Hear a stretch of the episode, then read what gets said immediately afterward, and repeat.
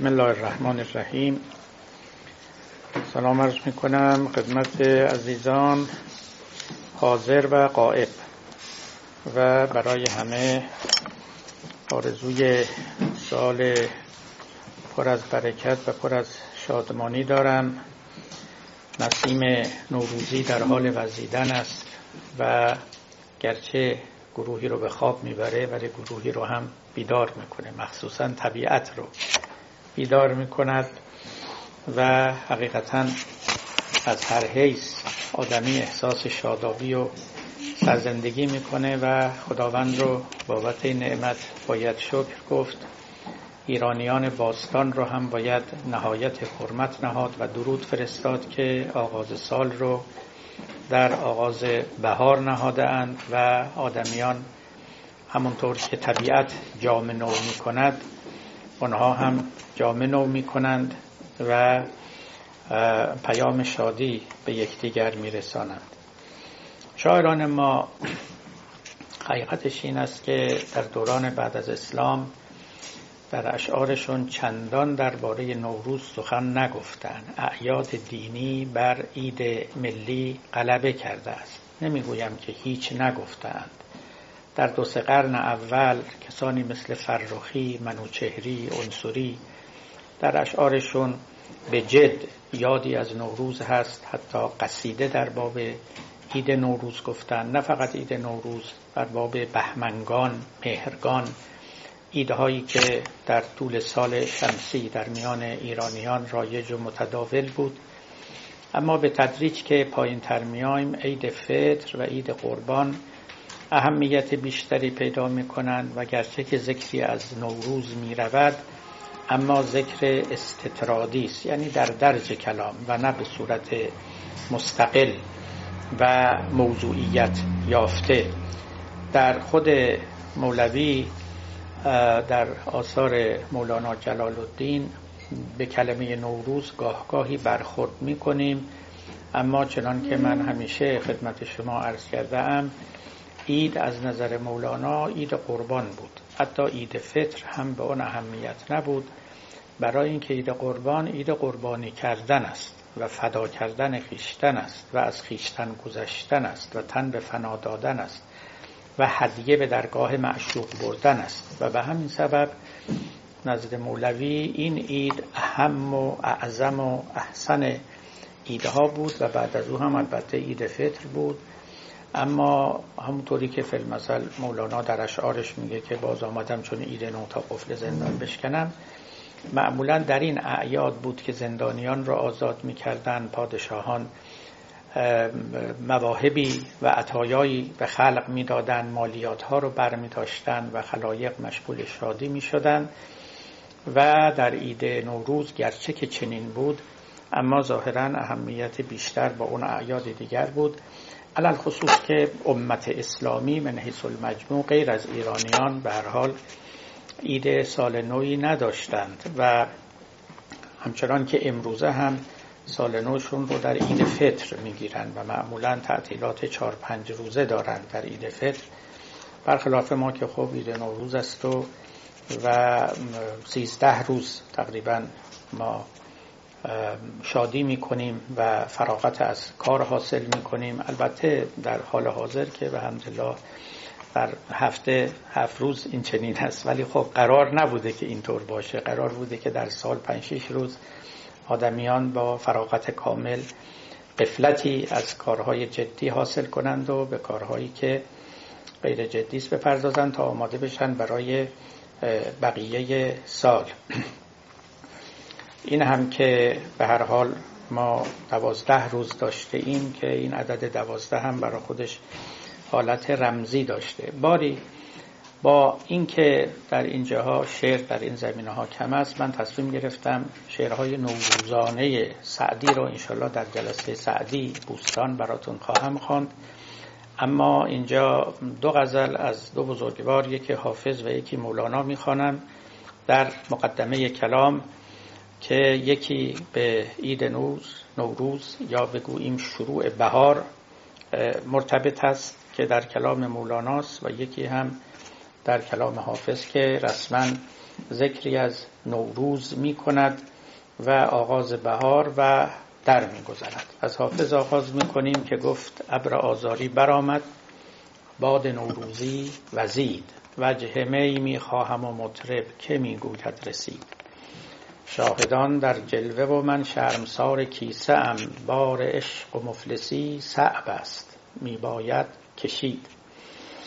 با لبی و صد هزاران خنده گل آمد به باغ. از کریمی گوییا در گوشه ای چیزی شنید. دامنی گر چاک شد در عالم رندی چه باک؟ جامعی در نیکنامی نیز می باید درید. گوییا خواهد گشود از دولتم کاری که دوش من همی کردم دعا و صبح صادق می دوید. این لطائف که از لب لعل تو من گفتم که گفت؟ وین تطاول که از سر زلف تو من دیدم که دید؟ عدل سلطان گر نپرسد حال مظلومان عشق گوشگیران راز آسایش طمع باید برید. تیر عاشق کش ندانم بر دل حافظ که زد. این قدر دانم که از شعر ترش خون می چکید. این غزل نخست که ذکری از بهار رفته ماه آزار که همین ماه فروردین است و از وزیدن باد نوروزی و گله حافظ از اینکه کیسه اش خالی است و نمی‌تواند بزمی بیاراید و ماهرویان رو و شاهدان رو دعوت کند و با آنها به عیش و اشرت بپردازد. ضمنا یک خاطره هم من از این غزل دارم که براتون خوندم. اون خاطره مربوط به این بیت میشه که گویا خواهد گشود از دولتم کاری که دوش من همی کردم دعا و صبح صادق میدمید یعنی گویا که حاجت من در حال رواش شدن است. گویا اونچه که دیشب دعا می کردم بناست که در اختیار من نهاده شود. یک بار کسی از دوستان من آمده بود برای کاری که در او گرهی افتاده بود به من گفت یک فعال حافظ برا من بگیر. و من گرفتم و همین غزل آمد. و این بیت رو براش خوندم گفتم ظاهرا پیامی داره و به تو میگه کار درست میشه. رفت و دو سه که من گفت درست شد. گویا خواهد گشود از دولتم کاری که دوش من همین کردم دعا و صبح صادق میدمید. خب این غزل از حافظ که البته اونقدر لطائف داره که به قول خودش این لطائف که از لب لعل تو من گفتم که گفت. این تطاول که از سر زلف تو من دیدم که دید. اونقدر لطائف داره که در جای خودش باید به اونها بپردازیم و فعلا مجال اون سخن نیست و صوفی ابن الوقت باشد. در وقتش باید به اونها پرداخت. اما غزلی از مولانا که گمان می‌کنم شما شنیده باشید و همچنان که گفتم عمدتا در باب نوبهار معنوی و حصول شکفتگی های روحانی است. اما از بس غزل لطیفه و از بس سخن از مبارک, مبارک باد می‌گوید می‌توان آن رو در همین مناسبت هم خواند و حمله بر همین معنا هم کرد. خطاب است به یک شاهد معنوی و یک معشوق روحانی که پنهان مشو که روی تو بر ما مبارک است. نظاره تو بر همه جانها مبارک است. یک لحظه سایه از سر ما دورتر مکن. دانسته ای که سایه انقا مبارک است. ای بستگان تن به تماشای جان روید. آخر رسول گفت تماشا مبارک است. ای نوبهار حسن بیا. کان جمال خوش بر باغ و راغ و گلشن و صحرا مبارک است. ای جان چار عنصر عالم جمال تو بر باد و آب و آتش و غبرا مبارک است. بر خاکیان جمال بهاران خجسته است. بر ماهیان تپیدن دریا مبارک است. دل را مجال نیست که از ذوق دم زند. جان سجده می کند که خدایا مبارک است. خدایا مبارک است. و بر همه شما هم این عید این نوروز این سال نو مبارک باد. و بر همه بندگان خداوند بر همه ایرانیان بر همه پارسی زبانان و بر همه کسانی که در آرزوی یک بهار معنوی هستند. قصه خودمون رو دنبال می‌کنیم.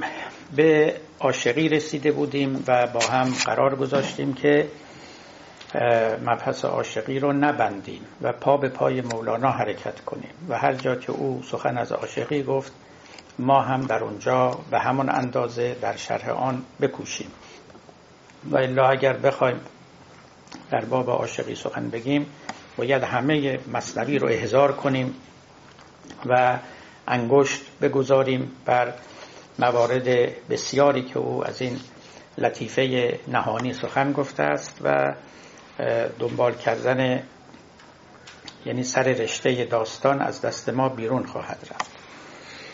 نوبت گذشته به مناسبت اینکه مولانا به یاد عاشقی افتاده بود چون کنیزک رو دانستند که عاشق است مولانا هم به مناسبت سخنانی در باب عاشقی گفت و اینکه بیماری نیست اگر هم بیماری باشد بیماری است از نوع دیگر. علت عاشق ز علتها جداست. عشق استرلا و اسرار خداست. با این عشق که نردبانی است استرلابی است می‌توان رفت و افلاک معنا و اسرار الهی رو پیدا کرد. و هرچه گویم عشق را شرح و بیان چون به عشق آیم خجل باشم از آن. گرچه تفسیر زبان روشنگر است لیک عشق بی زبان روشنتر است. چون قلم در نوشتن می شتافت چون به عشق آمد قلم بر خود شکافت. عقل در شرحش چو خر در گل بخفت شرح عشق و عاشقی هم عشق گفت. آفتاب آمد دلیل آفتاب گر دلیلت باید از وی رو متاب. تا اینجا رو خونده بودیم. و من توضیحات مختصری داده بودم و عمده اونها هم این بود که شرح و بیان عشق کافی نیست و برای درک این مقوله فوق العاده ظریف و لطیف باید پا به درون آن نهاد و به جای سخن گفتن از دریا باید در دریا جهید و تن به آب زد. به قول مولانا گرچه صد چون من ندارد تا به بحر لیک من نشکیمم از قرقاب بحر. عقل و جان من فدای بحر باد خونبه های عقل و جان این بحر داد. میگه من نمی‌تونم با ذکر بحر و اسم دریا و وصف آب شکیبا باشم. من باید در آب بپرم و خونبه های عقل و جان این بحر داد. حتی اگر در این بحر غرقه بشوم هلاک بشوم ولی دریا خونبه های من است. یعنی می‌پردازد. بهای خون من رو. خب اون دریا هم دریای عشق است. آفتاب آمد دلیل آفتاب گر دلیلت باید از وی رو متاب.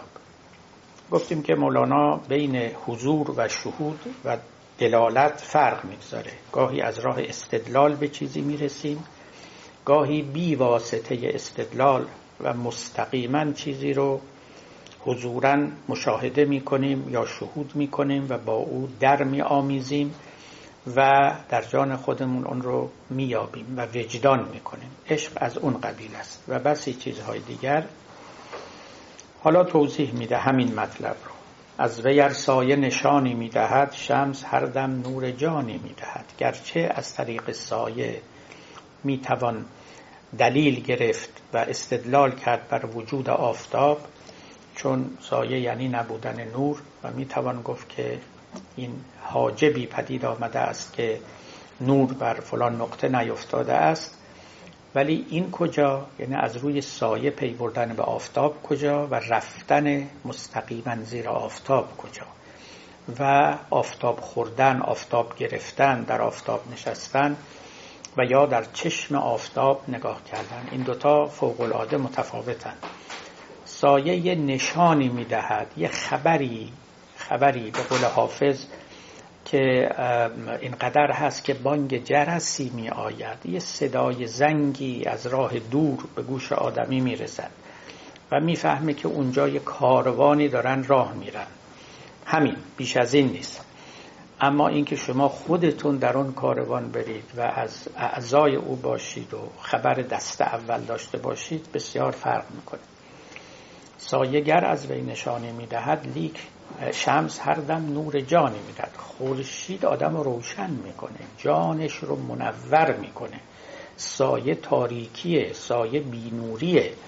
از روی بینوری به نور شما پی می‌برید. اما نور خودش اصلا شما رو روشن می‌کنه و حضور او جای هیچ چون و چرایی باقی نمی‌گذاره. به علاوه سایه خواب آرد تو را همچون سمر سمر این افسانه.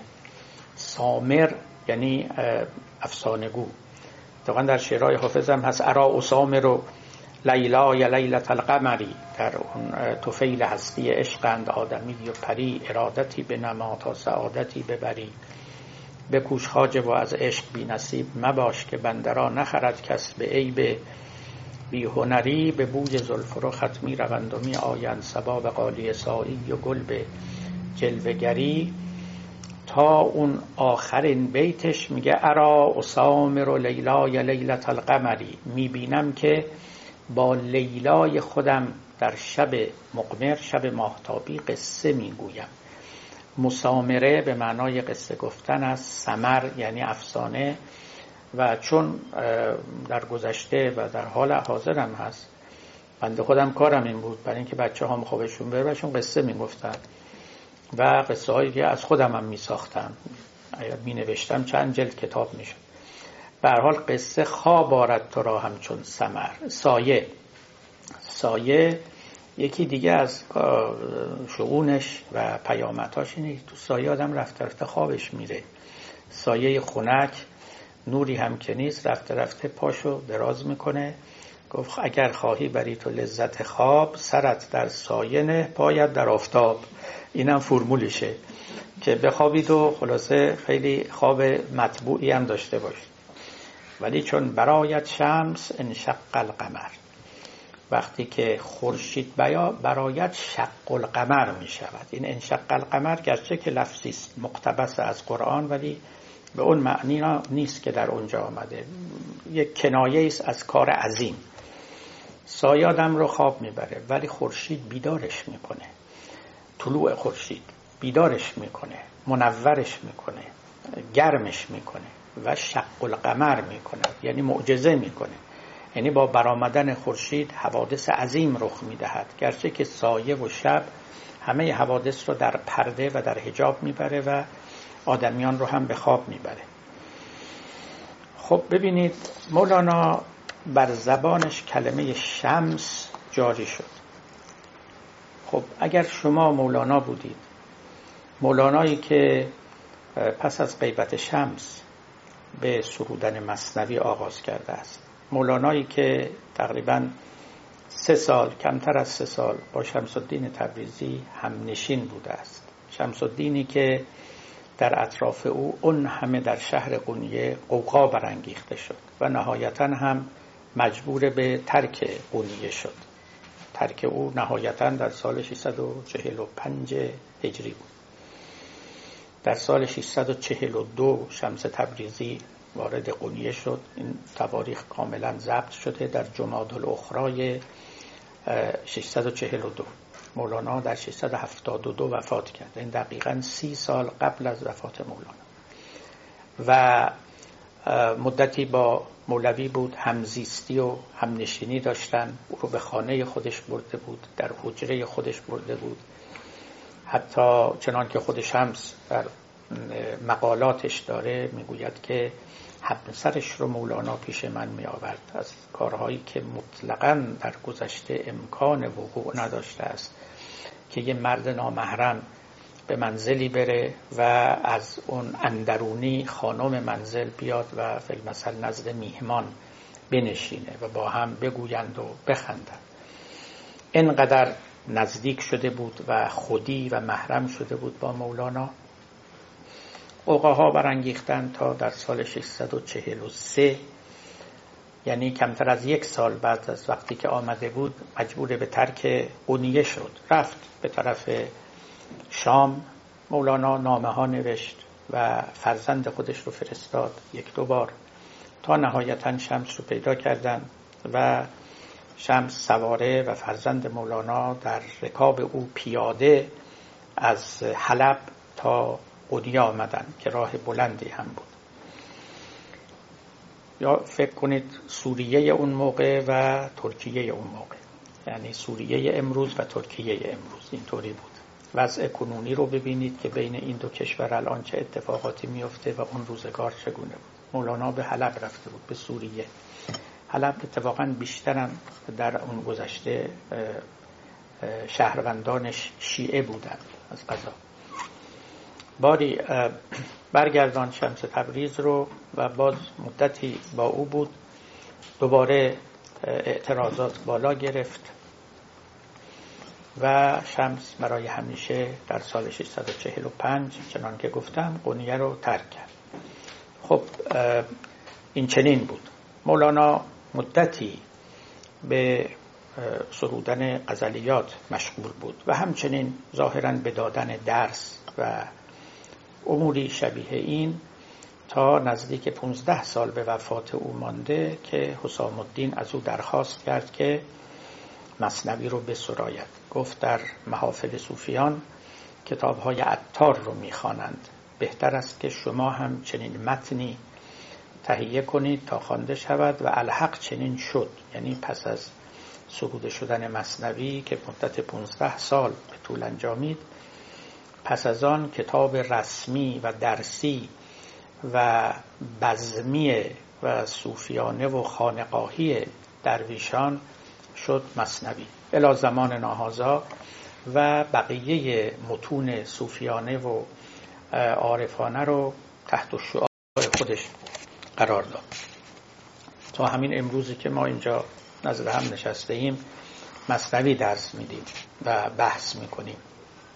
کتاب های دیگر مثل کتاب های عطار کتاب های نظامی کتاب های جامی کتاب های سنایی اینا همه بسیار عالی بسیار هم خوبن اما هیچ کدوم اون پاپولاریتی مصنوی رو پیدا نکردن و به حق چنین است. یعنی کسی توطعه ای نکرده کسی سفارشی و توصیه نکرده کسی اینوستمنتی سرمایه گذاری نکرده که این کتاب بالا بیاد و رشد کنه و رونق بگیره و بقیه کتاب ها فرو بنشینن. این چنین نیست. خودش قد کشیده در تاریخ ما. و اون هم به دلیل اندوخته های درونی این دانه بوده است که وقتی که در خاک تاریخ کاشته شده رشد کرده و رشد کرده و رشد کرده و پروبال پیدا کرده و چنین تناور و سایه گستر شده است. باری شما باشید و مولانایی باشید که این حوادث را از سر گذرانده اید و بعد هم در اثر ارشادات شمس تبریز به طور کامل زیر و رو شده اید به طور کامل زیر و زبر شده خب چه اتفاقی میفته وقتی که کلمه شمس بر زبان شما جاری میشه بسیار بدیهی است که شمس تبریز تداعی بشه. شمس تبریز همیشه نزد مولانا حاضر بود. اما دیگه وقتی که گفت گویی که به جسم چون اسم تو در میان آید گویی که به جسم در میانی. اسمش مساوی بود با جسمش. یعنی همین که نام او می آمد گویی که خود او حاضر شده است. و این چنین بود که مولوی اینجا از آفتاب آمد دلیل آفتاب که یا ضرب المثل بود یا پس از او بدل به ضرب المثل شد آمد جلوتر و کلمه شمس رو به کار برد و همین که شمس رو گفت یک مرتبه یاد شمس الدین تبریزی افتاد. یعنی یک تداعی که صد درصد منطقی بود و تمام احوال و اوضاع اقتضا می‌کرد که چنین تداعی رخ بده. خب میاد دیگه پایین تر خود غریبی در جهان چون شمس نیست. شمس جان باقی کش امس نیست. هنوز هنوز شمس تبریزی رو در میان نیاورده اما داره اوصافی رو می‌گوید که بر او منطبق است. خب یکی از اوصاف شمس قریب بودن شمس است قربت است. من یادمه که در جلسات آغازین که بحث جدا شدن نی از نیستان بود در باب قربت و در باب وطن من سخنانی گفتم و اینکه ما سیاه پوشان فراغ زده ای هستیم که در قربت نشسته ایم. قریب کلمه جالبی است و مولانا در جاهای خاصی اون رو به کار برده و هر جا هم که به کار برده وصف حال خودش احساس قربت می‌کرد تو این عالم که اینجا جای ما نیست و وطن ما جای دیگر است. شما خوب می‌دونید که وطن به معنای امروزینش در گذشته مطرح نبوده است. وطن به معنای امروزین از وقتی که نیشن استیت به اصطلاح پدید آمد وطن هم معنادار شد. و شاید به این معنا برای اولین بار در ادبیات دوران مشروطه کلمه وطن به کار رفت. در شعرهای پروین اعتصامی در شعرهای ملک بهار و دیگران. اما در گذشته وقتی که وطن می‌گفتن همیشه در مقابل قربت آن رو به کار می‌برن میبردن. و وطن هر شخص هم تقریبا شهر او بود. نه یک کشوری که شهر او جزوی از اون کشور باشه و اون مجموعه وطن باشه. به خاطر اینکه حاکمیت ملی نبود نشن استیت دولت ملت وجود نداشت و کشورها دائما مرزهاشون قبض و بست پیدا می‌کرد. بستگی به فتوحات پادشاهان داشت. تا امروز فلان پادشاه فلان منطقه رو در دست داشت. پس فردا دست او بیرون می آوردن. تا همه جای دنیا اینطوری بود. و بنابراین حد و مرز تعریف شده ای وجود نداشت که بگیم اینجا فلان کشور است در مرزش فلان کشور دیگر است. این خبرها نبود. و مرز به معنای امروزی گذرنامه به معنای امروزی هیچ کدوم اینا وجود نداشت. اینا همه مال دوران ماست. لذا این احوال رو و این احکام رو به گذشته نباید منتقل کرد که خب آناکرونیسم است یعنی یک نوع نابهنگامی تاریخی است. شمس قریب است در این عالم یعنی جاش و وطنش جای دیگر است. اونم نه این شمس فلک که گرچه نظر مولانا همین شمسی هم که در ف... یعنی در آسمان چهارم است در فلک چهارم است اینم قریب است. یعنی از جنس عالم ماده نیست و از عنصر خامس است. اما شمس جان واقعی کش امس نیست. اون قریب اصلی است. شمس جان باقی که امس ندارد. امس به عربی یعنی دیروز. منتها وقتی که مولوی میگه امس نداره یعنی زمان نداره. یعنی مشمول زمان نیست. امروز و فردا نداره. ماضی و مستقبل نداره. میگه اون شمس جانی که فنا نمیپذیرد. باقی است. و امس ندارد. یعنی امروز و فردا ندارد. لا زمان است و لا مکان است. اون است که قریب است. اون است که وطنش اینجا نیست و از جای دیگر آمده است. در این عالم جزو قرباست. خود قریبی در جهان چون شمس نیست. شمس جان باقی کش امس نیست. شمس در خارج اگرچه هست فرد. مثل آن هم می‌توان تصویر کرد. و این شمس رو میشه تصور کرد.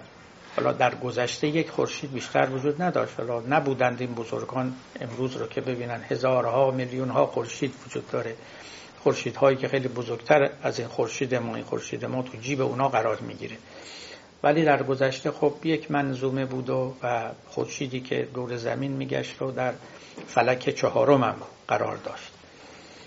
میگه این شمس درسته که یکی دونه است یکتاست ولی مثلش میشه تصویر کرد. لذا در ذهن مانند او رو می‌توان ساخت. ولی شمس جان کو خارج آمد از اسیر نبودش در ذهن و در خارج نظیر. اما ما یک شمس جان داریم. اینجا دیگه توضیحی نمیده مولانا که منظورش از شمس جان چیست. یعنی جانی که همچون شمس است. شمس جان که معناش اینه. اما این جانی که همچون شمس است کدام جان است؟ جان جانان است یعنی معشوق ازلی یعنی خداوند یا خود شمس تبریزی است که نمادی از اون معشوق ازلی است یا انسان کامل است چنان که بعضی ها گفتن همه این معانی می‌تواند محتمل باشد. و علا حال معنای بیت با همه اینها مستقیم از آب در میاد شمس جان کو خارج آمد از اسیر نبودش در ذهن و در خارج نظیر. اسیر واسه سه نقطه می‌دونید. همون است که اتر میگن در اینجا. منتها اتر نه گاز اتر که جزو بیهوش کننده هاست و تو جراحی قبلا به کار می‌رفت. بلکه این اسیر یا اتر کره بود از نظر گذشتگان که بالای کره هوا قرار داشت. و تقریبا از جنس آتش بود. و گذشتگان معتقد بودند که همه چیز رو که میاندازیم میافته به طرف پایین جز آتش که وقتی میافروزیم به طرف بالا میره. و چون می‌گفتن که کل شیء یرجع الی اصلهی هر چیزی به اصل خودش برمیگرده آتش هم به طرف اصل خودش میره. اصلش اون کره اسیر است. یعنی همون کره آتشین که بالای هوا قرار داره. این اسیر یا این اتر به حال ماند و ماند و ماند تا کی؟ تا قرن 19 هم تا اواخر قرن 19 هم و اوایل قرن 20 هم می‌دونید دیگه فیزیکدان های مجلس ما بهتر می‌دونن این مطلب رو که وقتی که پای بحث امواج الکترومغناطیسی پیش آمد خود کلمه موج این چیزی است که معمولا دیگه دانشجو امروز بهش توجه نمی‌کنه موج یعنی تموج یعنی چیزی موج می‌زند. ولی اگر چیزی موج نزند تو هیچی که موج نمیشه داشته باشیم آب موج می‌زنه هوا موج می‌زنه. اون موقع بحث این بود که خب چه چیزی موج می‌زند؟ هوا که تا دو سه کیلومتر بالای کره زمین بیشتر نیست. فاصله که فیلم مثلا از خورشید تا زمین هست یا فواصلی که بین سیارات هست اینجا که هوا نیست. اما این امواج مبادله میشن. چه چیزی موج می‌زند که ما میگیم امواج الکترومغناطیسی و بعد منتقل میشه؟ اینجا بود که پای اتر اومد وسط. گفتن اتر موج می‌زند. و وقت شما می‌دونید دیگه این مشکلی بود. برای اینکه و بعد در نسبیت خاص آینشتاین اتر بساتش جمع شد. به دلایلی که بر فیزیکدان های ما پوشیده نیست. به خاطر اینکه اگر در اتر بود وقتش سرعت رفتی و برگشتی نور باید متفاوت می‌شد. در جهت حرکت اتر و در خلاف کرد در حالی که آزمایش مایکلسون مورلی در اواخر قرن 19 هم در پورتلند نشون داد که سرعت نور ثابت است. به این ترتیب بود که جناب آینشتاین و فیزیکدان های دیگه فتوا به مرگ اتر دادن خیلی خوب. تا دیگه اتری وجود نداره. اما این سوال سوال فلسفی باقی موند. همچنان باقی است. فیزیکدانا خودشون رو گریبانشون رو از دست اتر رها کردن اما فیلسوفان مانده اند که این امواج الکترومغناطیس چه چیزی است داره موج می‌زند. هیچی نیست. هیچی هم نمی‌تونه موج بزنه. به قول علما یا فلاسفه عرض بلا جوهر است. توجه می‌کنید چون هر عرضی باید یه جوهری داشته باشه. وقتی که میگین رنگ خب رنگ بر روی چیزی است. نمیشه گفت همطور رنگ خودش وجود داره در خلا چیز رنگینی باید داشته باشیم در باب این امواج چیز متموجی باید داشته باشیم اما این دقیقا همون چیزی بود که مورد انکار قرار گرفت. لذا کره اسیر رو باد برد و فیزیک برد و اینشتین برد و سرش رو برید. و مرد و فیلسوفان مانده با یک دست مشکلات خیلی عظیم که آیا عرض بلا جوهر ممکن است یا نیست جزء محالات است. حالا این محال چطوری ممکن شده؟ میگن خدا رحمت کنه مرحوم ملاحادی سبزواری که میگن عکاسی که رفت عکسش رو برداره ایشون هم مرحوم متعلق به قرن 19 هم بود متا قرن 19 هم ده سبزوار. اونجا وقتی رفته بود عکسشو برداره ایشون گفته بود این با قواعد فلسفی ما وفق نمیده. برای اینکه عرض منتقل نمیشه و شما می‌خوای شکل منو که عرضه منتقل کنی به روی کاغذ. این که نمیشه.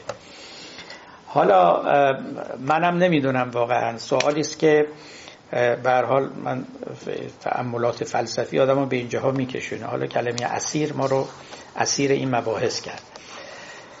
باری فکرش رو بکنید. اما شمس جان یعنی اون جانی که همچون شمس است جان جانان انسان کامل کو خارج آمد از اسیر که از این عالم طبیعت بیرون است و از کره اسیر و اتر نبودش در ذهن و در خارج نظیر.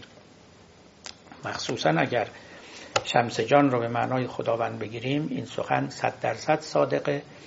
به خاطر اینکه خداوند رو هم تصور ذهنی میشه از او داشت و نه در خارج نظیری داره. لا ضد له ولا ند له مثل و نظیری نداره. در ذهن هم از او تصویری و تصوری نمی‌توان داشت. برای اینکه صورتی ندارد تا ما تصوری از او داشته باشیم. تصویر و تصور همیشه به معنای درک و احزار صورت است.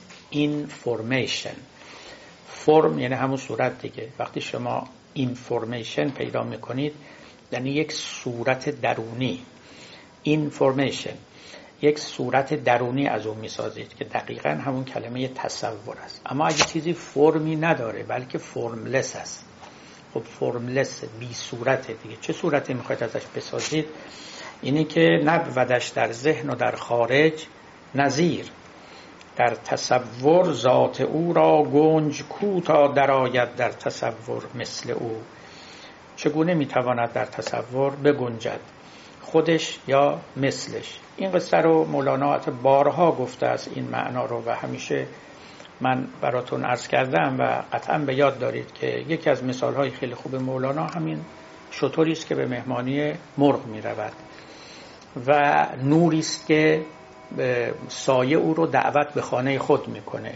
خب نور وقتی که بره به خانه سایه سایه نمیمانه خانه ای نمیمانه. شطور به خانه مرغ بره چون به خانه مرغ اشتر پانهاد خانه ویران گشت و سقفش افتاد همچنین جویای درگاه خدا چون خدا آید شود جوینده لا. اندرین محضر خردها شد ز دست چون قلم اینجا رسید و سر شکست. مثال های متعددی زده که چگونه در آمدن یکی موجب بیرون رفتن دیگری است. او از در بیاد این از پنجره بر بیرون و باز اون داستان خیلی زیبا در دفتر سوم که پشه آمد از حدیقه و از گیاه از سلیمان نبی شد دادخواه. پشه نزد سلیمان از باد شکایت برد. که سلیمان معدلت می پروری بر شیاطین و آدمیزاد و پری. داد ده ما را که بزاریم ما بی نصیب از باغ و گلزاریم ما. داد ده ما را که بزاریم ما بی نصیب از باغ و گلزاریم ما. رفت به شکایت از باد.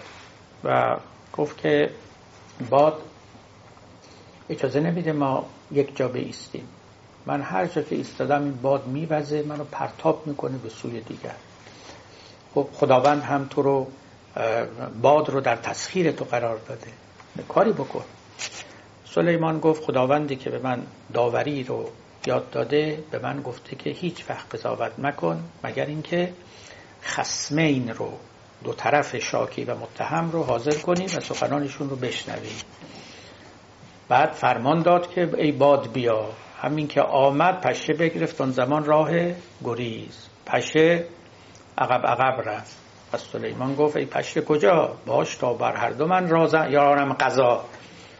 گفت ای شه داد من از بود اوست. گفت اصلا وجود او مزاحم منه. تو میگی دوتاییتون کنار هم وایسین تا من قضاوت کنم. همین داستان رو میگه. بعد میگه همچنین جویای درگاه خدا چون خدا آید شود جویندلا این دوتا با هم جمع نمیشن. مانعت الجمعن. یکی در پای دیگری فنا می‌شود. این فنا هم قبلا توضیح دادم بعدا هم انشالله بر وقت خودش بیشتر توضیح خواهیم داد. در تصور ذات او را گنج کو گنجایش ندارد. شم تا درآید در تصور مثل او. خب باز این مقدمات هم که شد حالا دیگه دیگه رسما پرده بر می دارد. چون حدیث روی شمس الدین رسید. شمس چهارم آسمان رو در کشید. واجب آمد چون که بردم نام او شرح گفتن رمزی از انعام او. شمس چهارم آسمان گفتم خدمتون گذشتگان زمین رو ساکن می‌دونستند بعد قمر بود بعد زهره بود بعد مریخ بود و بعد از او خورشید بود که فلک چهارم بود.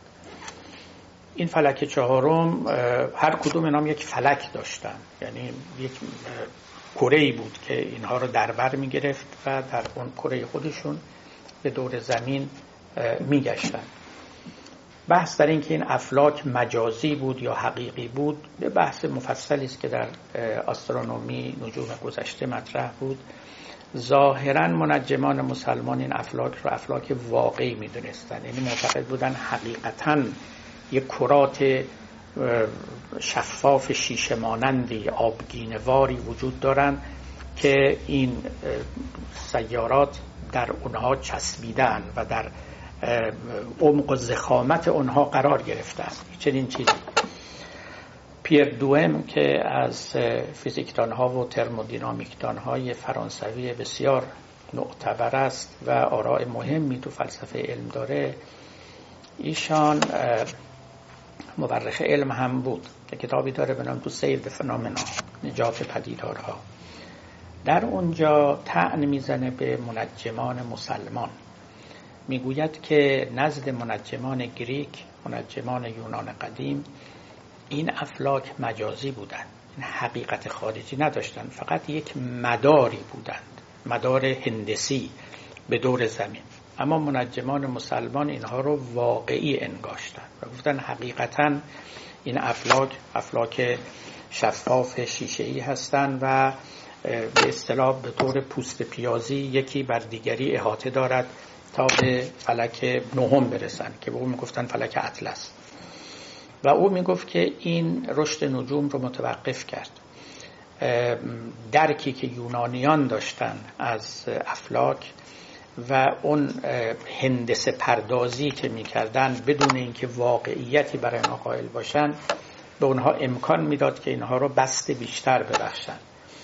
باری در اینکه مفهوم فلک چیست؟ مفهوم فلک همون است که ما در فارسی چرخ میگیم دیگه. یعنی این دوتا یک کلمه است. به عربی شده فلک.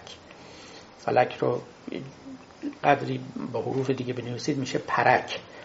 که چرخ و نام از همون جنسه فرقی نمی‌کنه. به حال این فلک چهارم و افلاک دیگه اینا جایگاه و مستقر این سیارات بود. تو قرآن هم داریم کلون فی فلکن یسبهون یعنی هر یکی از این سیارات یعنی ماه یا خورشید دست کمون چنان که در سوره یاسین آمده است در فلک خود شناورند. اشاره نمی کند که این فلک آیا مجازی است یا غیر مجازی. اما خب مناجمان مسلمان گویا که حقیقت و واقعیت بر اینا قائل بودن. عیسی هم که گفتن به آسمان رفت گفتن به فلک چهارم رفت دیگه. در اعتقاد مسیحیان و در اعتقاد مسلمانان یعنی در فلک خورشید. اون شعر مشهور نظامی که سایه خورشید سواران طلب رنج خود و راحت یاران طلب. اشاره به حضرت عیسی او خورشید سوار بود او به فلک چهارم رفت و شعنش هم این بود که رنج خود و راحت یاران. همون قصه ای که مسیحی ها همیشه میگن که خودش رو فدا کرد برای آمرزش گناه خلایق. رنج خود و راحت یاران طلب سایه خورشید سواران طلب. و شمس عیسی گفته می شود که در آسمان و در فلک چهارم نشسته است در کنار خداوند. ظاهرا کپلر توی نوشته های خودش می‌گوید که خورشید تقریبا یا خداست یا اگرم خدا نیست بهترین جایگاه برای نشستن خداوند است. خورشید در نزد گذشتگان این خورشید نبود که ما این رو می‌بینیم. که یه توده از گاز هلیوم و هیدروژن و ایناست این حرفا نبود. خورشید خیلی مقدستر از این بود. حتی نزد کی؟ نزد موحدین. خدا نمی‌دونستن او رو اما یک رفعت مقام و والایی منزلتی برای او قائل بودن در میان روحانیان. چون این افلاک اصلا از جنس دیگری بودن. خورشید میونه اونا از عزت و عظمت والایی برخوردار بود. میگم کپلر معتقد بود که اگر خداوند بخواد بیاد روی زمین یا در میان ما جایی رو اختیار بکند بهترین جا برای او خورشید است.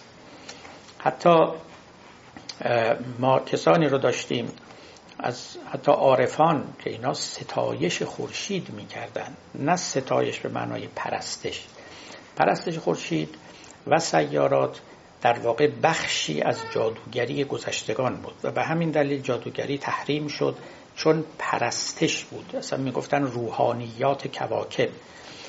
اما پرستش رو و نیایش رو کنار بگذاریم ستایش این کواکب. حتی گاهی حاجت خواستن از اونها مورد توجه بوده است. یک رساله هست به نام رساله لب اللباب که شاید دیده باشید. این رساله که یک نسخه خاصش نزد مرحوم علامه طباطبایی بود و نسخه دیگرش هم نمی‌دونم نزدیکی بود مربوط می شود به مرحوم علامه بحرالعلوم.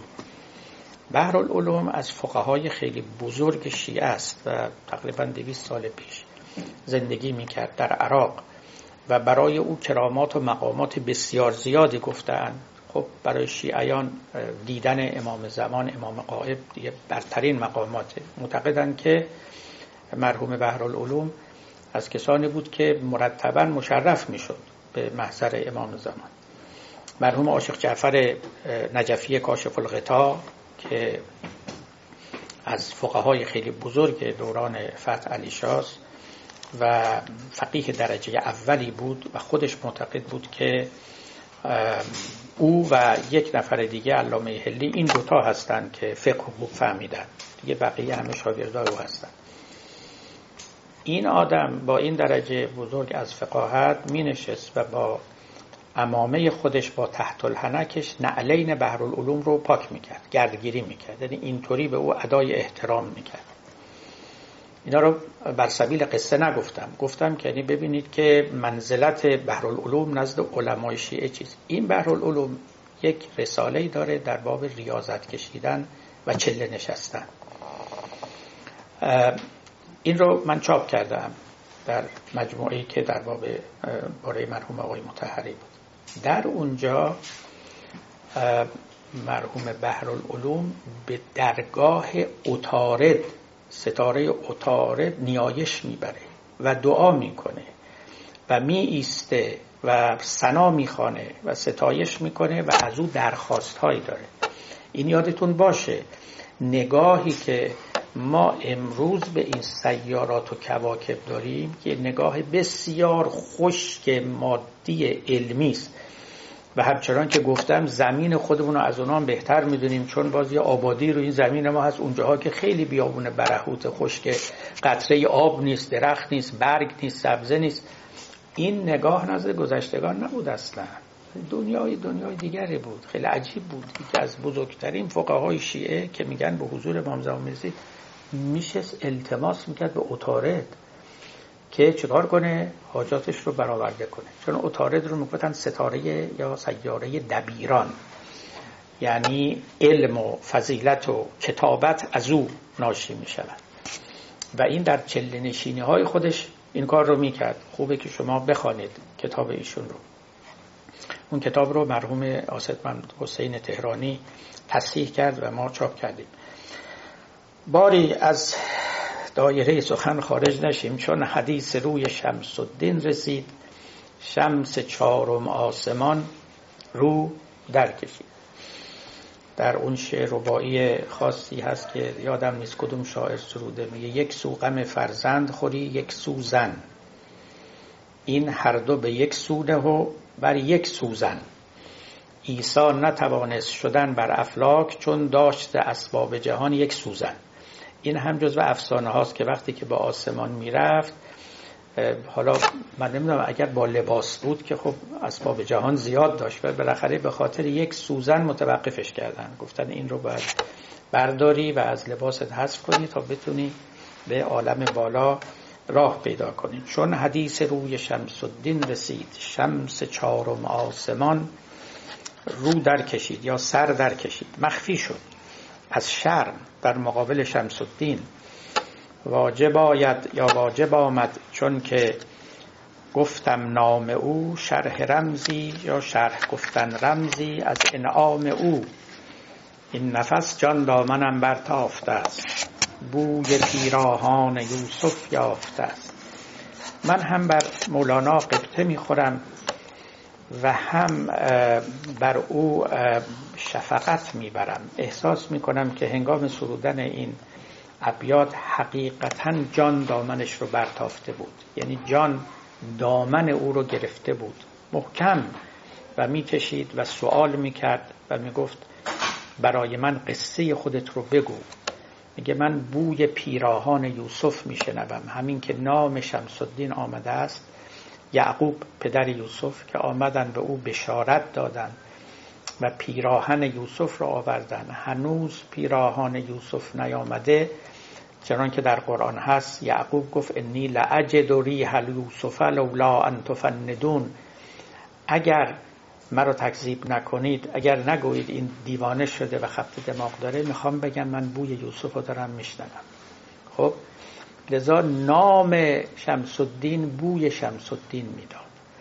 مثل بوی پیراهن یوسف که به یعقوب می‌رسید و جان او رو آشفته می‌کرد تافته می‌کرد. مولانا به طور سریح و بی پروا و بی پرده میگه تا اسم شمس الدین آمد دیگه جان دامنم برتافته است. یک کسی گریبان من رو گرفته.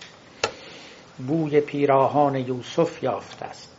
این بو شیفتگی و شیدایی در من پدید آورده که میترسم اسرار رو فاش کنم.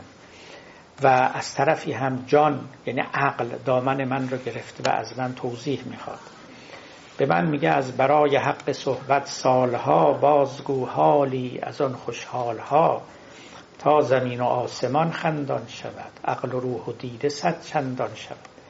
به من میگه تو سالها با او هم نشین بودی. سالهایی هم نبود دو سال بیش نبود.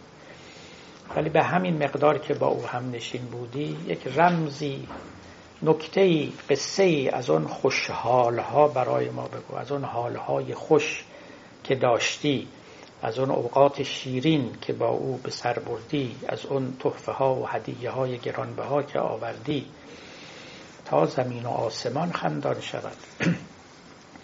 عقل و روح و دیده صد چندان شود. می‌بینید تعبیرات رو آسمان خندان می شود من همیشه راجع به خنده مولانایی برای شما سخن گفتم و اینکه این مرد جانش خنده بود. همه وجودش خندگی و شگفتگی بود و در اثر رسیدن به شمس باز شد. بست و انبساط پیدا کرد. بازتر و بازتر شد. حالا میگی که یک نکته یه حالی از اون خوشحال ها را اگه بگم آسمان بشنود زمین بشنود اونها هم خندشون می‌گیره.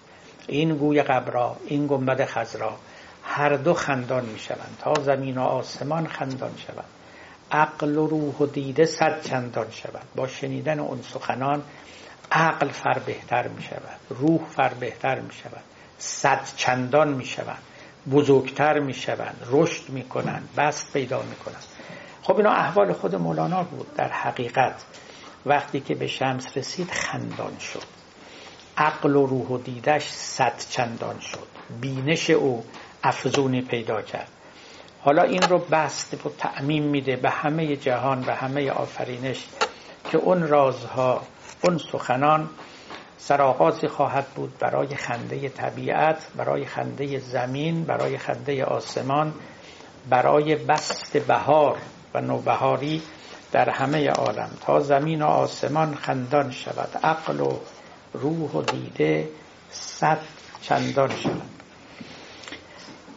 اجازه بدید یک کمی هم باز از این دایره سخن مولانا پاون رو قدری بیرون بگذاریم. من راجع به حق صحبت برای شما صحبتی بکنم. این رو من بارها گفتم شما از من شنیدید در نوشته های خودم هم مکرر آوردم که دوران ما دوران تأکید بر حق است. پارادایم حق. در حالی که دوران ما قبل مدرن پارادایم تکلیف بود. تکلیف مداری اصل بود. فقه تکلیف مدار بود. قانون تکلیف مدار بود. آدمیان همیشه به دنبال پیدا کردن تکلیف خودشون بودن و انسان موجود مکلف تعریف می‌شد. ورق برگشت. ورق برگشت و, و دوران حق مداری آغاز شد. امروز ذهن من شما همه کسانی که در دنیای مدرن زندگی می‌کنن پر از مفهوم حق و مطالبه حقوق است. این حق من از اون حق من از حق من زیر پا قرار نگیرد و قوانین هم همه برای protect کردن و حفاظت حقوق آدمیان است. امروز انسان موجود محق تعریف می شود در مقابل موجود مکلف. نه اینکه تکلیف از میان رفته تکلیف ثانوی شده نسبت به حق. در حالی که در گذشته هم حق وجود داشت اما ثانوی بود نسبت به تکلیف.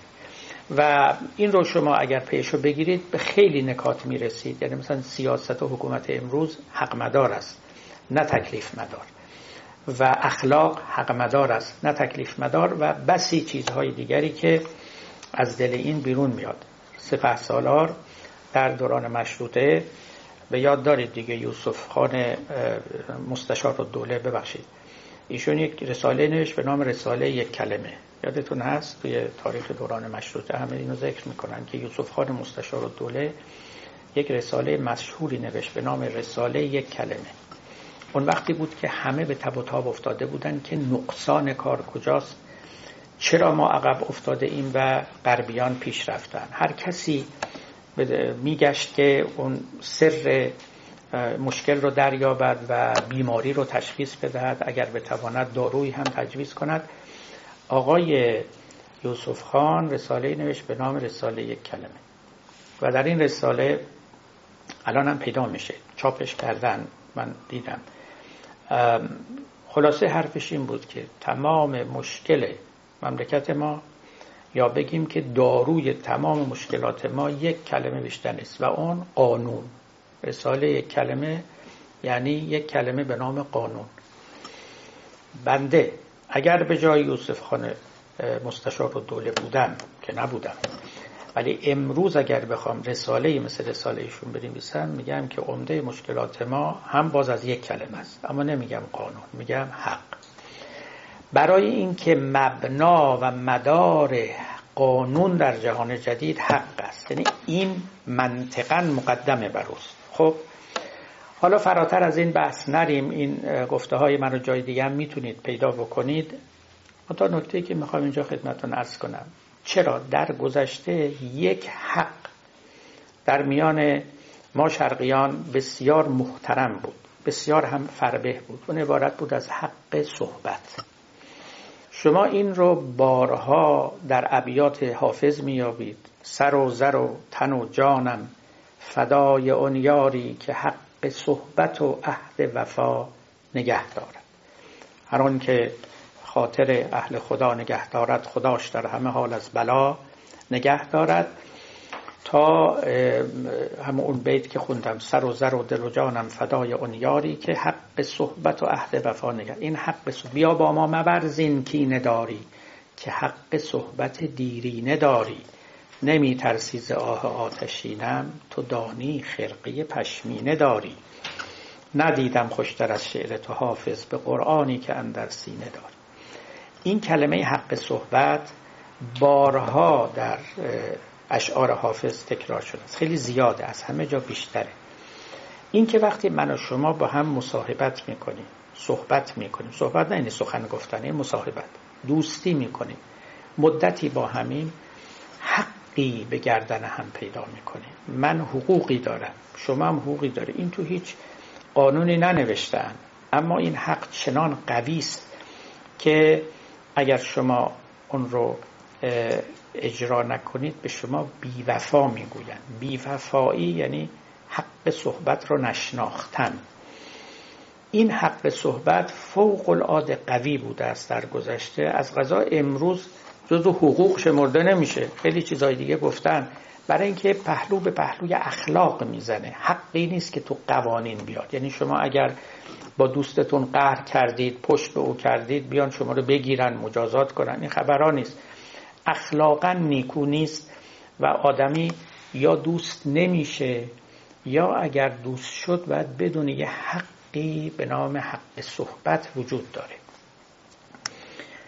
اینجا هم ببینید مولانا به همین نکته اشاره می‌کنه. میگه جان که دامن من رو گرفته و بوی پیراهان یوسف یافته یکی از استدلالاش برای من اینه میگه حق صحبت ها ادا کن. از برای حق صحبت سالها بازگو حالی از آن خوشحال ها نه اینکه تو صحبت با شمس الدین داشتی یا من و تو یعنی عقل و جان. میگه جان دامنم برتافته است بوی پیراهان یوسف یافته است. من و تو که حق صحبت داریم مصاحبت با هم داشتیم بیا اینو ادا کن این حق را ادا کن.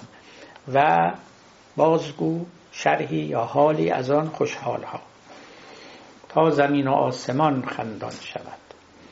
عقل و روح و دیده صد چندان شود. یادتونه که مولانا می‌گفت تو عاشق خندان لبی من بیدهان خندیدم. بیدهان خندیدن کار مولاناست و تعریف تازه از خندیدن است. این خندیدن در زمینم پیدا میشه در آسمانم پیدا میشه و در جان پیدا می‌شود. جانی که دهان ندارد. خب مولوی به عربی جوابش رو میده. میگه لا تکلفنی به جان می‌گوید.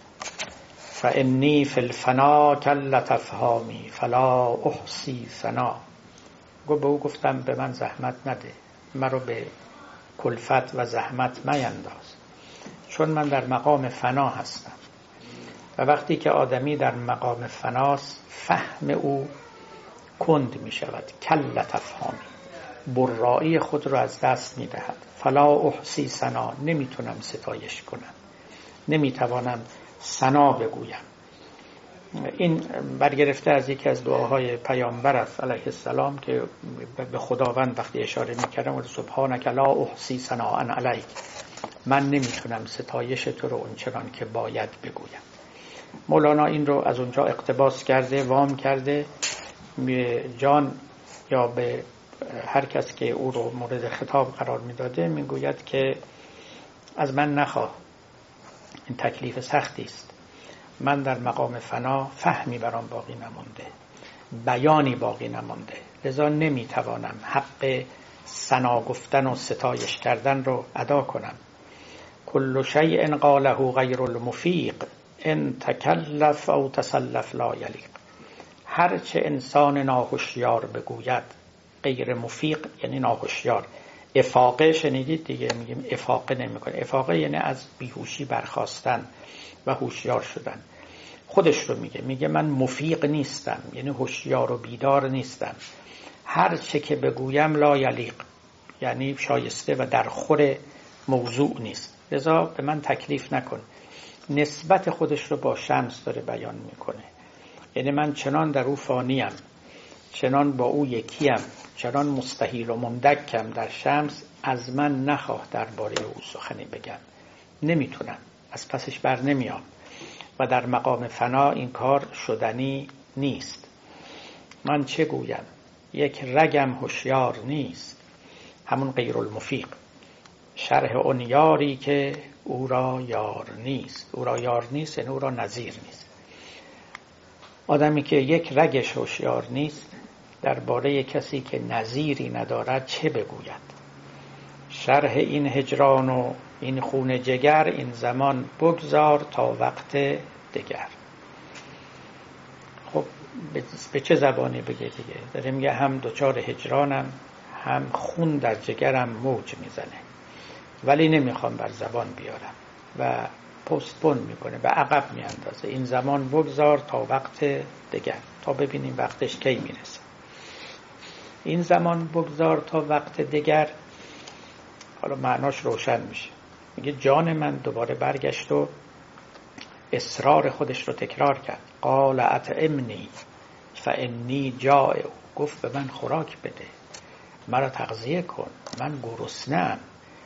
و اتجل فالوقت سیف قاطع. عجله کن. وقت میگذره. الوقت سیف قاطع یعنی وقت شمشیر بران است. این اصطلاحی بود که صوفیان به کار می بردن یعنی تون میگذره.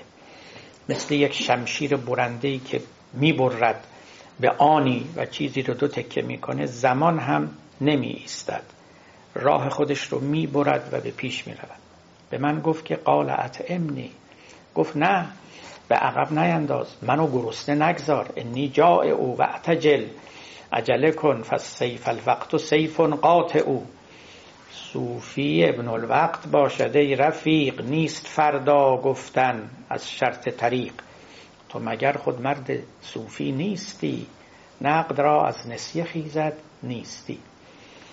گفت که مگه نمی‌دونی که صوفی ابن الوقت خود شماها میگین؟ به مولانا اشاره می‌کنه. صوفی ابن الوقت خب ابن الوقت نزد صوفیان برخلاف معنایی که امروزه پیدا کرده یعنی آدم فرصت طلب اصلا معناشی نیست. دو تا معنا داشت. یکی این که ابن الوقت یعنی کسی یک کاری رو در وقت خودش انجام میده نه بیرون از وقت او وقتی که وقتش می‌رسه. دوم که مفهوم مهمتری است و متعلق به سالکان و راهروان طریقه این است که شما باید در حکم حال خودتون باشید. اون حال رو می‌گفتن وقت. یعنی اگر قبض بر شما غلبه داره اون موقع کاری رو بکنید که اقتضای قبضه. اگر بست بر شما غلبه داره اگر حزن غلبه داره اگر شادی غلبه داره. منتها این رو برای هر کسی نمی‌گفتن صوفی ابن الوقت باشد کسی که سالک است. و راهی رو در پیش گرفته و تحت ارشاد و تربیت یک شیخی قرار داره این احوال مختلف پیدا خواهد کرد. باید به حکم حال عمل کند. این معناش ابن الوقتیه وقت بست تیرگی و قبض نشون نده. وقت قبض خواهان بست نباشه. اینا خلاف نظریه صوفی ابن الوقت بودنه البته مولانا در جای دیگه میگه که بعضی هستن ابن الوقت که نیستن. ابن الوقت یعنی فرزند وقت زاده وقت. بعضی ها وقتن یعنی پدر وقتن زاینده وقتن.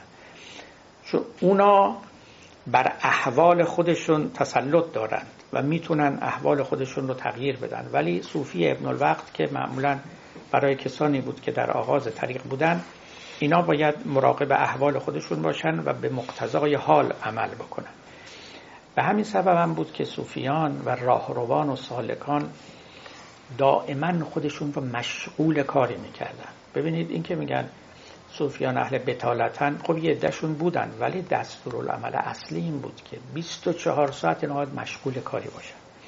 یا ذکر بگن یا نماز بخونن یا برن توی مزرعه شخم بزنن یا برن تو بازار کار کنن. به کاری باید مشغول باشن. چون می‌گفتن که نفس انقدر قوی است که یه کمی شما بهش مهلت بدی سرکشی می‌کنه.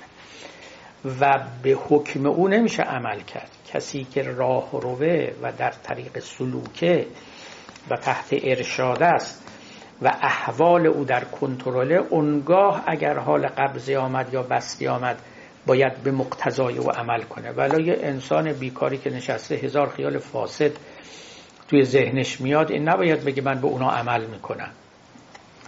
خب صوفی ابن الوقت باشد ای رفیق. نیست فردا گفتن از شرط طریق. وقتی که چیزی وقتش رسید دیگه عمل کن نگو فردا. تو مگر خود مرد صوفی نیستی؟ خطاب به مولانا می‌کنه. هست را از نسیه خیزد نیستی. نقد رو نسیه نکن نگو فردا. همین الان انجام بده. ممکنه اون همتی که اکنون در تو ایجاد شده اون انگیزه ای که پیدا شده اون انرژی که پدید آمده از دست بره. این گرما سرد بشه. همین الان عمل کن. مولانا جواب دیگری به او میده. میگه چرا من اینا رو بلدم خودم که صوفی ابن الوقت هست و چنین و چنان ولی پوشیده خوشتر سر یار. خود تو در ضمن حکایت گوش دار. خوشتران باشد که سر دلبران گفته آید در حدیث دیگران. گفتم که چرا میگم؟ نه اینکه هیچ نمیگم اما به اون سراحتی هم که تو می‌خوای نمیگم.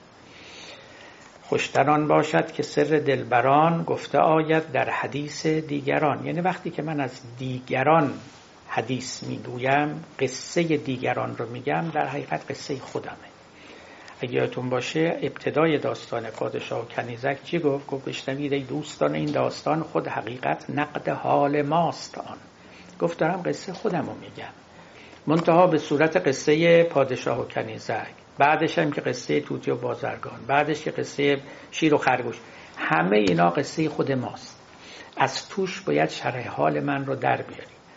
از توش باید دراری که بین من و شمس چه گذشت. او چی یاد من داد او چه تأثیری در وجود من نهاد؟ او دست من رو گرفت و به کجا برد؟ چشم من رو گرفت و به روی چه مناظری باز کرد؟ من اینا رو هیچ وقت سراحتا نخواهم گفت. تو در ضمن حکایت گوش دار. قصه ها رو گوش کن و اون اسرار رو از اونها بیرون بکش و استنباط کن. شیوه من مولانا میگه روش من این است. گفتمش پوشیده خوشتر سر یار. خود تو در ضمن حکایت گوش دار.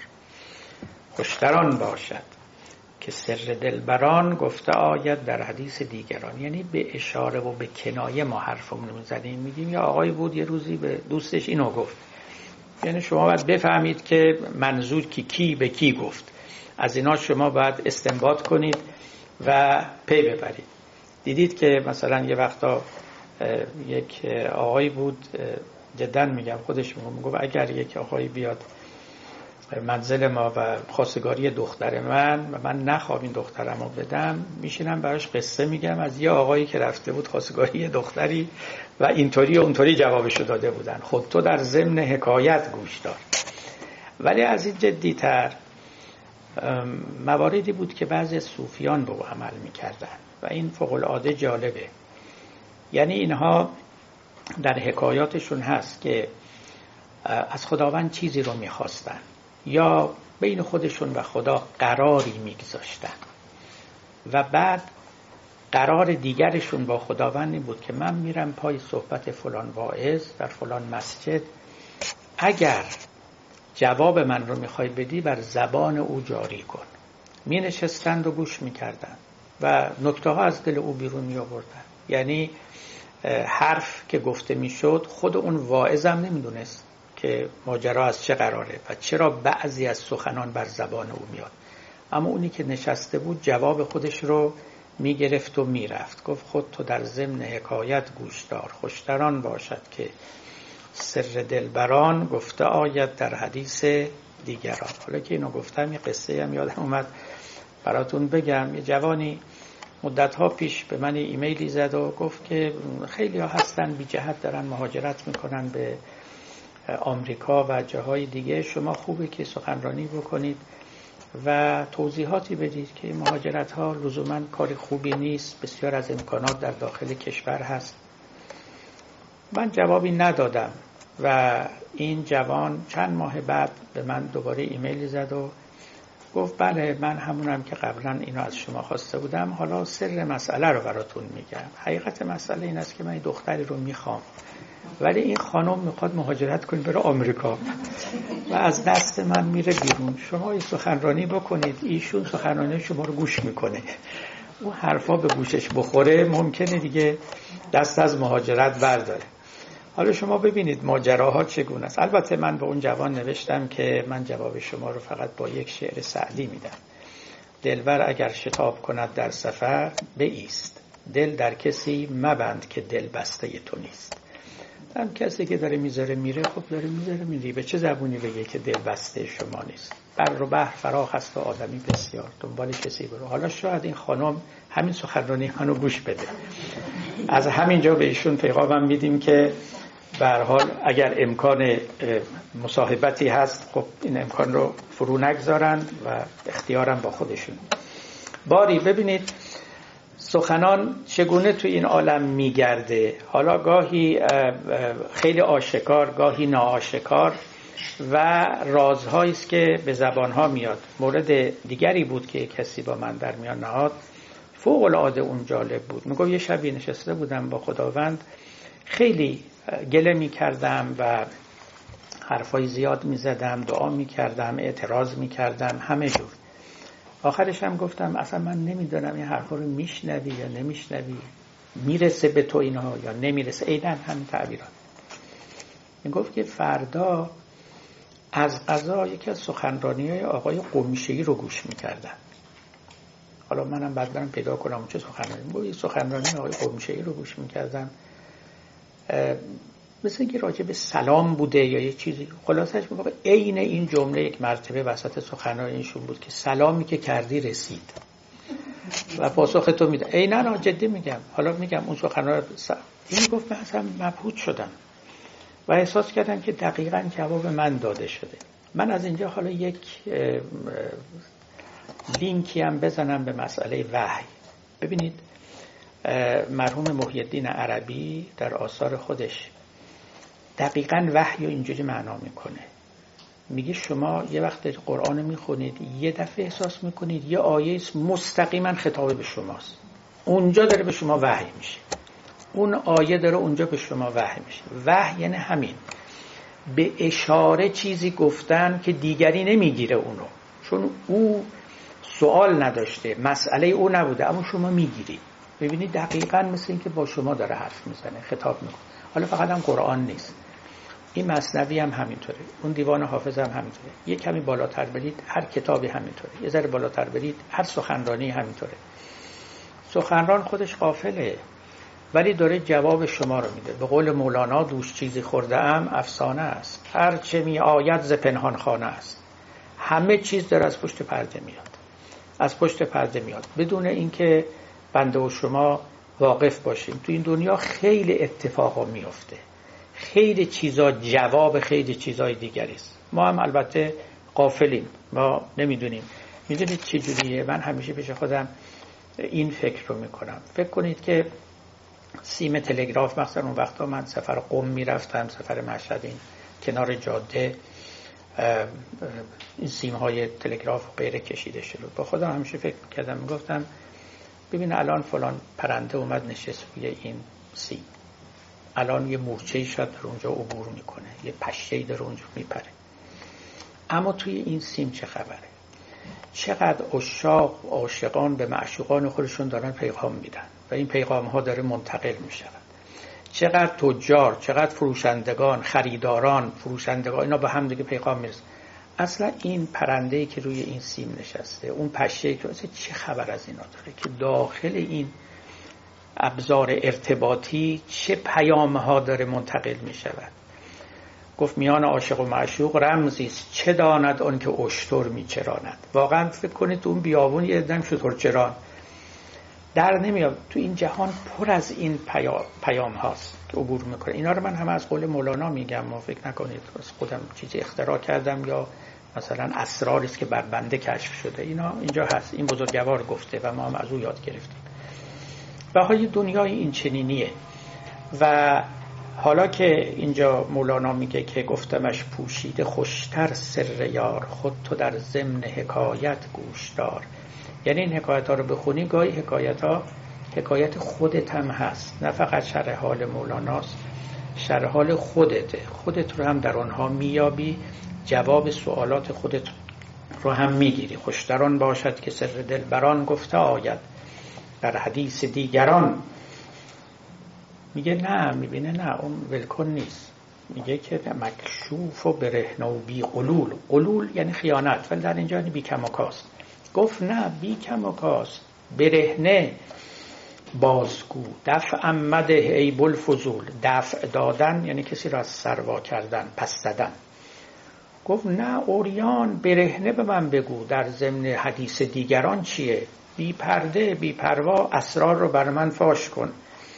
بازگو دفع امده ای الفضول. پرده بردار و برهنه گو که من می نگنجم با سنم در پیراهن.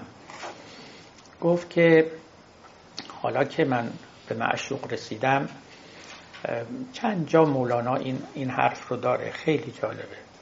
در دفتر ششم وقتی که در باب اون شاهزاده ها صحبت می‌کنه می‌گوید که من شدم اوریان زتن او از خیال میخرامم در نهایات الوسال گفت لبسش گرز شعر و ششتر است. اعتناق بی هجابش خوشتر است. میگه گرچه لباسش فوق العاده فاخر است. ولی من دلم می‌خواد بی لباس او رو در آغوش بگیرم. برهنه بی جامه سعدی در یه غزل عاشقانه ای که البته اون عشق زمینی است مال سعدی ولی همین حرف رو می‌زنه. میگه میان ما و تو جز پیروهن نخواهد ماند. وگر هجاب شود تا به دامنش بدرم.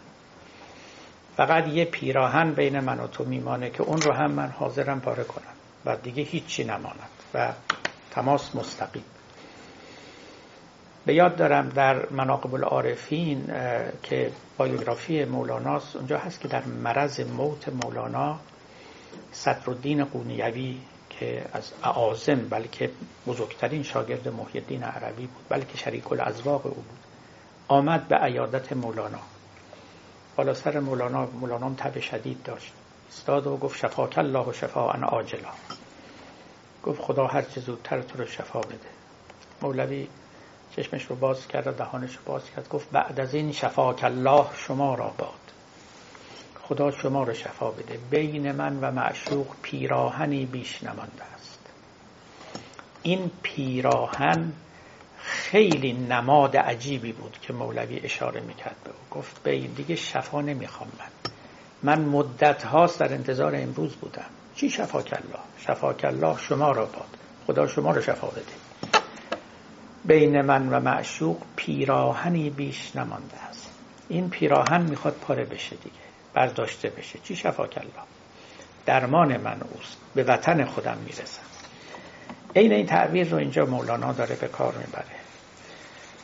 گفت که به من جان من می‌گفت که من با معشوقم نمی‌خوام با پیراهن بخوابم. می‌خوام بی پرده نزد من چهره گشایی بکند.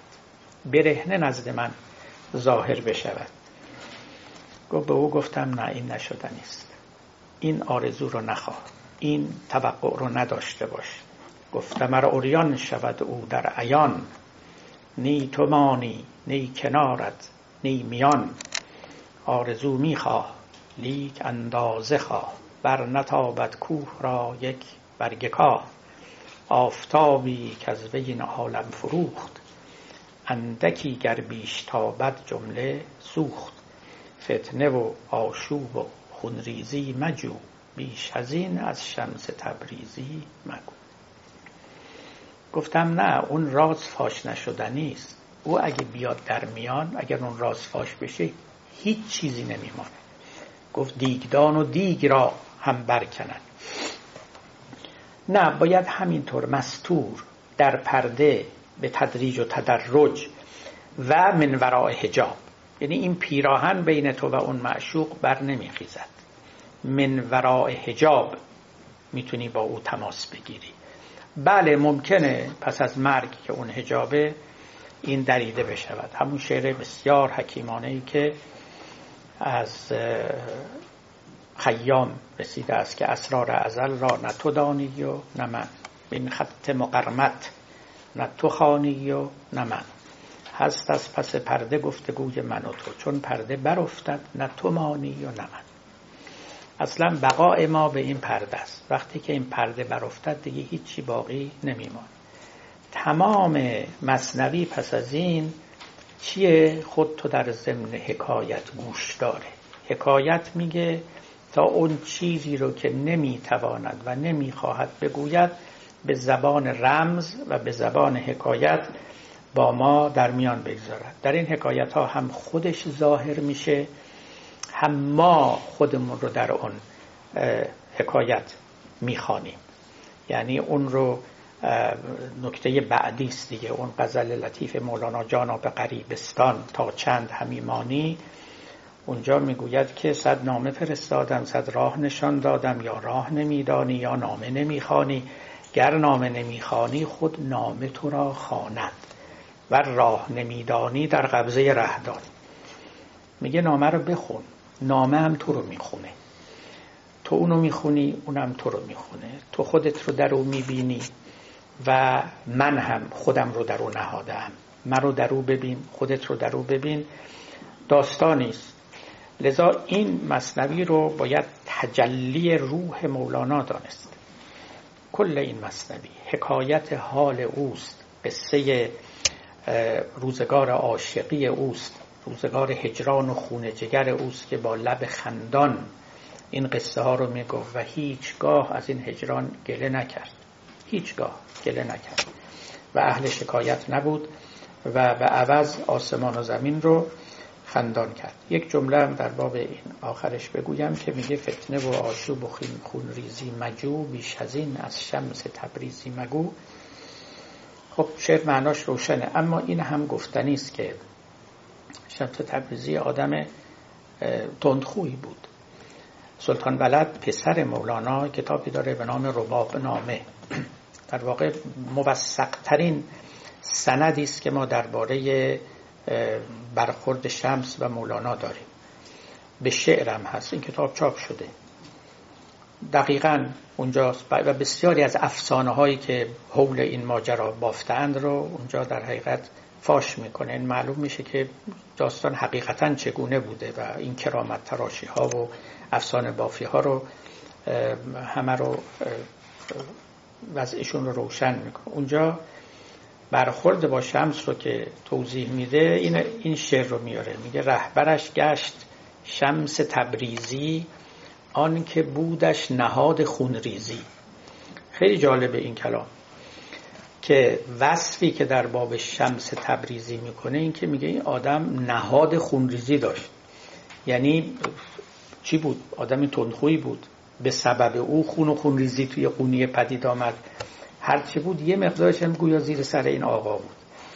لذا این که مولانا میگه که فتنه و آشوب و خونریزی مجو بیش از این از شمس تبریزی مگو. یکی اینکه دوباره اسمش بیاد وسط دوباره اون قوقاها برمیخیزه و حالا آرامشی حاصل شده و به هم نزنیم این آرامش رو. اما ضمنا با اشاره به کلمه خونریزی یعنی اگه بود خودش هم نقشی می داشت و ممکن بود که این خونریزی حقیقتا از سر گرفته شود. خب پس ما هم به سخن مولانا عمل می‌کنیم که گفت بیش از این از شمس تبریزی مگو. دیگه بیشتر از این نمیگیم. بعد انشالله نوبت بعد که در سال آینده شمسی خواهد بود دنباله داستان رو خواهیم گرفت. به اون الله و به الله. و السلام علیکم و رحمت الله.